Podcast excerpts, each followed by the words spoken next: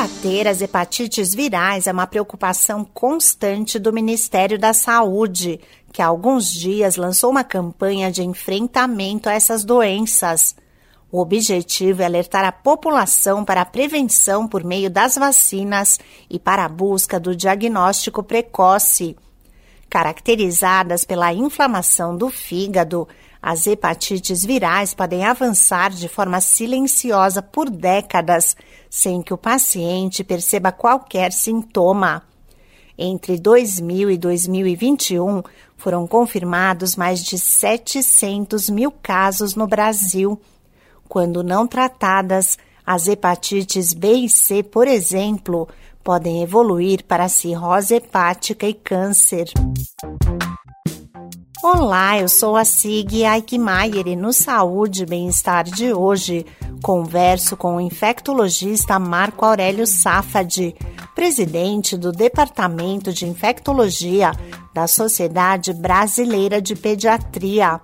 De acordo com o médico, muitas pessoas com hepatite B e C desconhecem que estão com a infecção por isso é importante identificar a doença. Tem muitas pessoas portadoras crônicas do vírus, tanto da hepatite B como da hepatite C, que desconhecem esse fator, né? uma vez que essas são infecções que podem permanecer por muitos anos silenciosas, sem que o indivíduo saiba que é um portador crônico do vírus mas claro que uma vez que sejam portadores crônicos do vírus, eles têm risco de desenvolver em, em longo prazo câncer de fígado, cirrose hepática, necessitando às vezes, muitas vezes, de transplante, etc particularmente nos casos de infecção crônica, aí a gente tem, vamos dizer, um, um, um, arsenal grande terapêutico, em especial na hepatite C, houve uma revolução no tratamento dessa doença e hoje a gente conta com medicamentos excepcionais de alta eficácia e que conseguem realmente é, mudar o, o, prognóstico desses indivíduos cronicamente infectados com o vírus da hepatite C. Um dos sinais de hepatite viral que pode surgir é a icterícia, e mesmo sem sintomas, a doença pode ser diagnosticada por meio de exames sorológicos. O infectologista Marco Aurélio Safadi diz que as mais frequentes são a A, B e C, sendo que as duas primeiras podem ser prevenidas com vacina. São vacinas espetaculares, extremamente eficientes.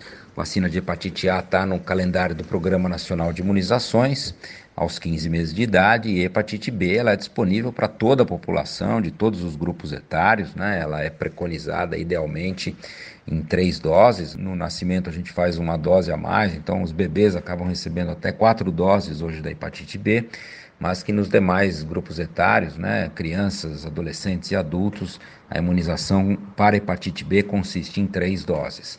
Hepatite A, a vacina está licenciada em duas doses, mas o Programa Nacional de Imunizações contempla uma dose e essa única dose tem se mostrado, vamos dizer, até o momento bastante exitosa aí no, no sentido de prevenir a hepatite A neste programa de saúde pública. As formas de transmissão variam de acordo com o tipo de hepatite e é possível adotar medidas preventivas.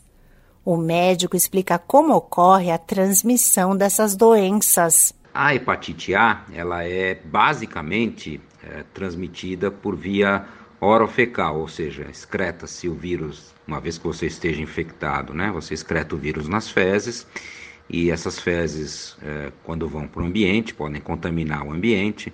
Uma outra pessoa pode se contaminar nesse ambiente é, e colocar a mão na boca e dessa forma, ou ingerir um, um alimento contaminado.